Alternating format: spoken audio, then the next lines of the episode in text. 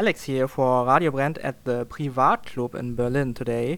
And we have a very special guest, um, an artist we've been following for more than 10 years now, and now we have the chance to talk to him. Um, welcome to our show, Nick Waterhouse. Here I am. It's a pleasure to be here. Thank you. Thanks for having us. Um, yeah, uh, like I al already said, um, it was 11 years ago when your first album came out. And you and I, we are about the same age, I think. But when I was in my mid 20s, there was no soul music really around, no rhythm and blues, no blues music. How did you get in touch um, in the first place with this kind of, of stuff? I think that this feel never really goes away, but there was definitely a um, foundation for it in the culture I was exposed to in California. It was like part of the water, earth, the firmament it was everywhere. It was on the radio. It was drifting out of shops. It was in the bands that would play, um, like for my parents' parties. And when I started learning guitar, it felt really natural to me to play this way. Like all my phrasing and my timing was part of this like really American sound. Like it's something that I took for granted, like Levi's jeans or something. They seem like they always existed. Um, and I was fortunate enough to be a part of an underground music scene where I had fermented with some other people who had different styles or genres, but we never really thought of it that way, and it was just my vocabulary. So by the time I got to a place like San Francisco and into the 2000s, there was much more of a sort of underground culture around soul and R&B, and I think a huge part of that was what I grew in, but I wasn't really intending to make a genre piece of work. It's just like I said, what the language was that, that I had. Yes, nice. Um, here's Stefan, also from Radio Brennt, with his interview. Very nice. Uh, yes, and uh, um, a major German radio station described in 2017 your music as vintage sound for the 21st century. How you feel about this description or genre about your music? Is it something that you can say, yes, it's like this, or how you feel about it? I mean, I just make the records and I let other people talk about them. Okay. um, saying that though, it's like I believe in music as non-linear. It transcends time. Um, I think that people innovate and break down walls, but usually through small movements. So, you know, something that Chuck Berry or Big Mama Thornton did a long time ago mm. has chipped away at like this massive wall, but it wasn't seen as thunderous at the time. So we're all living in this massive dialogue with history as musicians. I mean, even the scales that you hear in popular music now. I'm hearing German pop music that's emulating American contemporary R&B that's touched with gospel harmonies that have been going for 150 years, let alone 400 years. So I'm just another voice in this like massive dialogue that doesn't belong in one decade and doesn't belong in a past either. Like the music that's old is not old, and the music that's new is not new. We're all like a part of this stream, and I'd say if it feels vintage, that's usually part of the experience. So I'm happy that people enjoy it the same way they enjoy movies or how books make them feel. I can't control how they feel, but mm-hmm. I, I, know what I'm doing. um, yeah, every of your record is of like is like a whole piece of art. It all fits together when you listen to one Nick Waterhouse record. Do you start working on on them like you have a plan before you start writing, before you start recording, or is it like it's a flow and it's coming everything um, coming together? It's a combination between a plan and a flow, and it's part of what I really love about making music and what feels fresh to me. It's also why I never tire of it. I feel like I don't have enough life to like continue to pursue what I'm doing.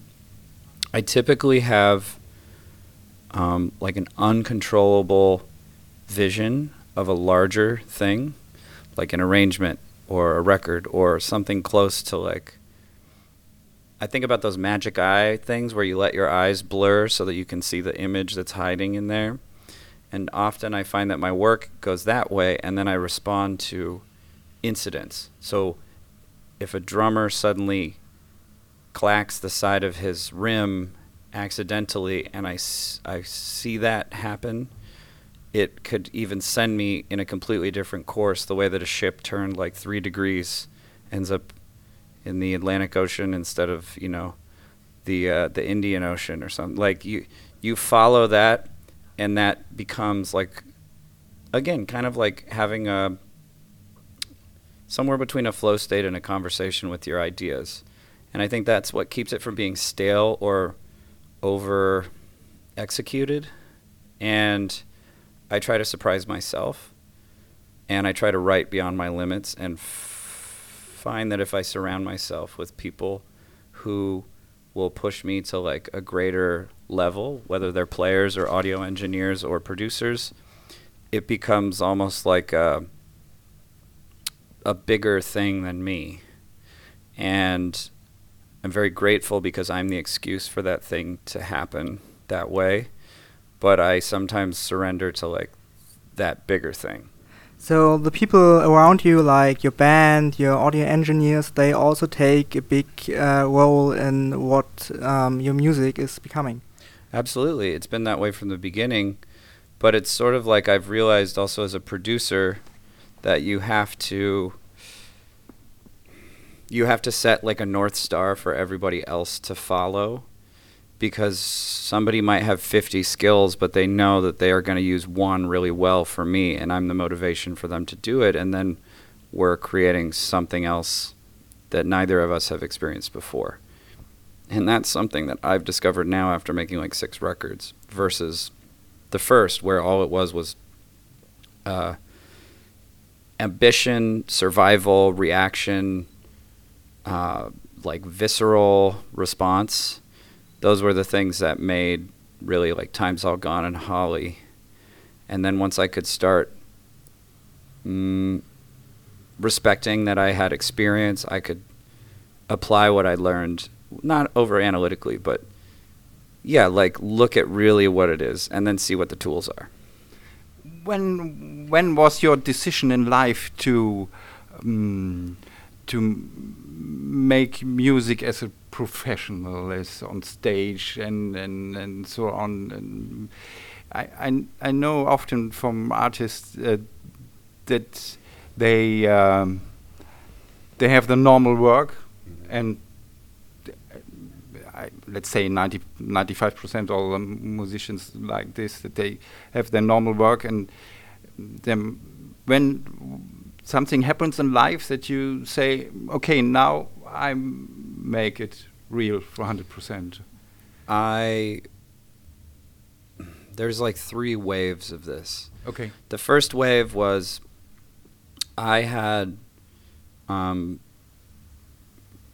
quit playing music in quotation marks when I was 19 and I left Southern California to move to San Francisco. okay And I had this big internal debate that I was in denial that I was having was like am I a musician? No, I'm certainly not. It's time to go to school, get serious about life, find a job, find a way to like really enjoy yourself. You know you love music. Mm. You work at a record shop, you DJ, you're you're just enjoying music and I, I've read in it that you work in the record shop Yeah. at- at- and I made my first 45 secretly in one weekend visiting friends and family. And it was a thing where I went to the studio I grew up working in. yes.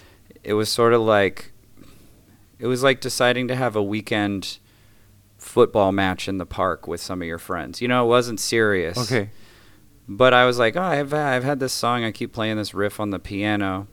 I'll just call like my three closest friends, and I'll dictate to them all the parts. Mhm. And it's more like a project that was like for my own entertainment and gratification. And by the end of the first day, like all of us were looking at each other like, wow, this is cool. I would listen to this, you know? Mhm. and that was someplace which was my first 45 I then spent the next day putting on like the saxophone and the backing vocals, and I came back from Costa Mesa to San Francisco on Monday, telling all my friends like how exciting a weekend I'd had, Mhm. and then I just the next week I started researching like how to press a record. I'd been in a teenage band that played like 115 shows, and we talked to some record labels. We had invitations to play festivals, but none of it ever panned out, and I sort of was left not jaded, but in denial again. Like, no, get real. You got to have a real life, and a combination of like the financial crash of 2008, which told me that real life was not really real. Okay. um, the types of jobs I was working at at the time, and the way the city was getting so hectic and claustrophobic, and yes. cost of living was going up and income was going down. Mhm. I started to think, wow, music doesn't seem irrational to me right now, and I didn't totally commit to being a performer. I just made the record, and then the Mm. record kind of became a whole uh, a whole thing. It was like a cult hit Mhm. and all these musicians and and people started coming by the record shop I was working at saying, "I heard your record," you know, and half of those people ended up in my band that I put together that was the first lineup to really perform. I didn't really want to perform, but because again, it's this like communal nature of like kinetic energy, the way a snowball works. That was one of the waves and the third wave was I had a day job at a news agency and I'd taken all my days off because I'd booked too many shows on weekends and Mm. I I went to DJ a wedding in Costa Rica Mhm. and I was and my boss before I left said, "Nick, you've used every sick hour, every vacation day. Mm. Usually cuz we would leave town in San Francisco to play in LA or Santa Barbara on uh, on weekends and I'd come back one day late or something. And in the end, I burned all my hours and I was warned and I went and I was bit by a poisonous spider in Costa Rica. Okay. And on my flight, the first was like an Indiana Jones plane, a biplane that took off, and I thought, wow, my leg really itches. My Mm. ankle is kind of hot. I landed. I looked down and I saw that it had turned into something the size of a golf ball. Mhm. And by the time I got to the airport for my international flight, I was sweating, hallucinating, sick to my soul, terrified that I was going to end up in a San Jose hospital in Costa Rica with some doctor that was going to tell Mm. me they need to take it off. All I wanted to do was get on the plane. The whole plane, I put blankets over myself. I had like visions of God. I don't know what the hell happened Mm. and I got off the plane in LA where I was supposed to connect to San Francisco and I went straight to the hospital. Yes. I was in the hospital for 24 hours and when I came out of the hospital they had given me two poison antidotes Mhm. and my phone was off. I turned it on in the LA sun and I had 52 missed calls. I was fired from my job. Oh. It was my boss saying, you know, don't bother coming back. Yes. And at that moment, I thought, I suppose I'm a musician now. Okay. and I'd been offered my first European tour, Mm. But I, I, I was thinking about it, and that decided everything for me. You know, I, I, the first record was going to come out, and that was when I really fully committed to going on the road. I found an apartment that day in LA. I left San Francisco. I didn't really tell anybody, and I knew I was going to be touring and doing this for the rest of my life. Okay, great. Since then, uh, we have like six albums. Um, now we have the sixth one, uh, which is called The Fooler. Uh, I think um, for me it was the biggest change in um, yeah in all between all, every of your album. You Mm, know, there's a, mm. l- a slight change in, in musical style, but the uh, change now is the biggest one that Mhm. happened um, ever. Uh, how come? Um, and who's the Fooler actually? Well, the fooler is in all of us. The fooler, the fooler is uh, memory. Okay. It's um, it's not nostalgia. It's actually like it's how human memory works, and it's your own it's a it's a record that is about how you have experienced your life and the people who've affected you how human connection changes you and how you keep trying to reconnect to whatever that feeling is the way like an opium addict chases a dragon you know um, and it also happened it's probably so radical because it's the record that i wrote in the realm of of lockdown and and covid and when that started i completely released the notion of not only um, continuing life as it was, but the notion that maybe there's not going to be performed music anymore. Maybe like every system is going to change. Maybe uh, our communities are going to change. Music was already changing as a, a, a philosophical and economic reality. Uh, I, I started my career when you could still put out a record, and by the time before COVID happened, when I put out Promenade Blue, the conversations I was having with people had nothing to do with records. Mm. They had nothing to do with making music. They had everything to do with content. They had everything to do with the fact that there's an attention span that's so short. Whatever you do is rendered like a grain of sand on the beach.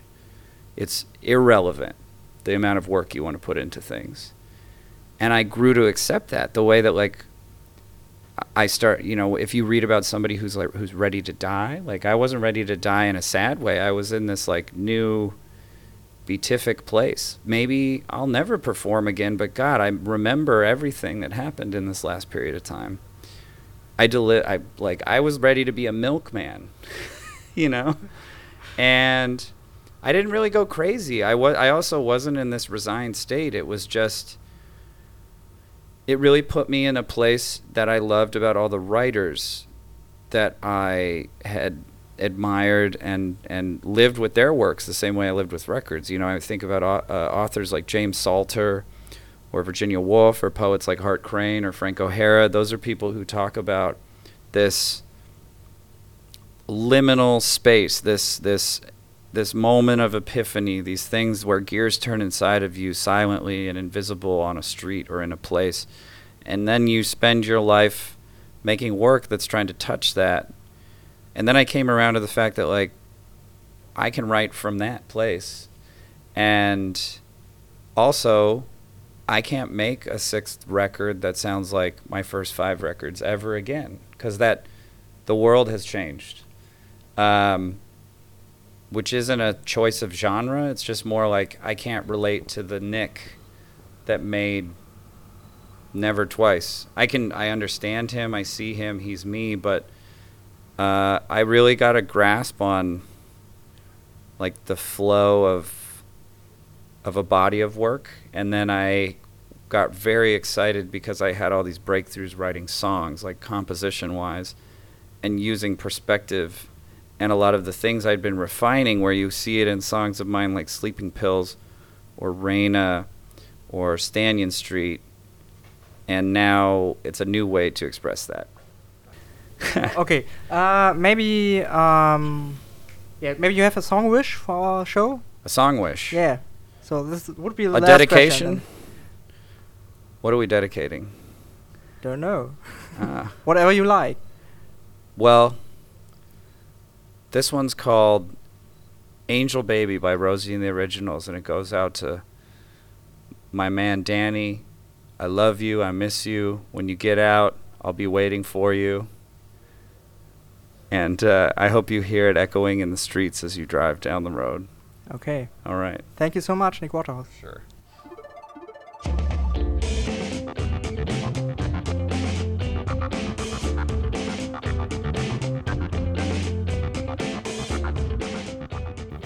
An dieser Stelle hättet ihr wahrscheinlich den Song aus Omas Plattenkiste erwartet. Den können wir aus rechtlichen Gründen leider im Podcast nicht spielen. Wenn ihr nicht darauf verzichten wollt, dann schaut doch mal auf www.radiobrenn.de. Da findet ihr alle unsere Sendungen in voller Länge zum Nachhören. Das war es dann auch schon wieder für heute mit unserem Radio Brennt Podcast. Wenn es euch gefallen hat, dann geht doch mal auf unsere Webseite und hört euch die ganzen anderen Sendungen an. Ihr findet uns auch auf Spotify, Soundcloud und überall da, wo es Podcasts gibt. Und damit bleibt uns nur zu sagen, tschüss und auf Wiedersehen und hoffentlich bis zum nächsten Mal.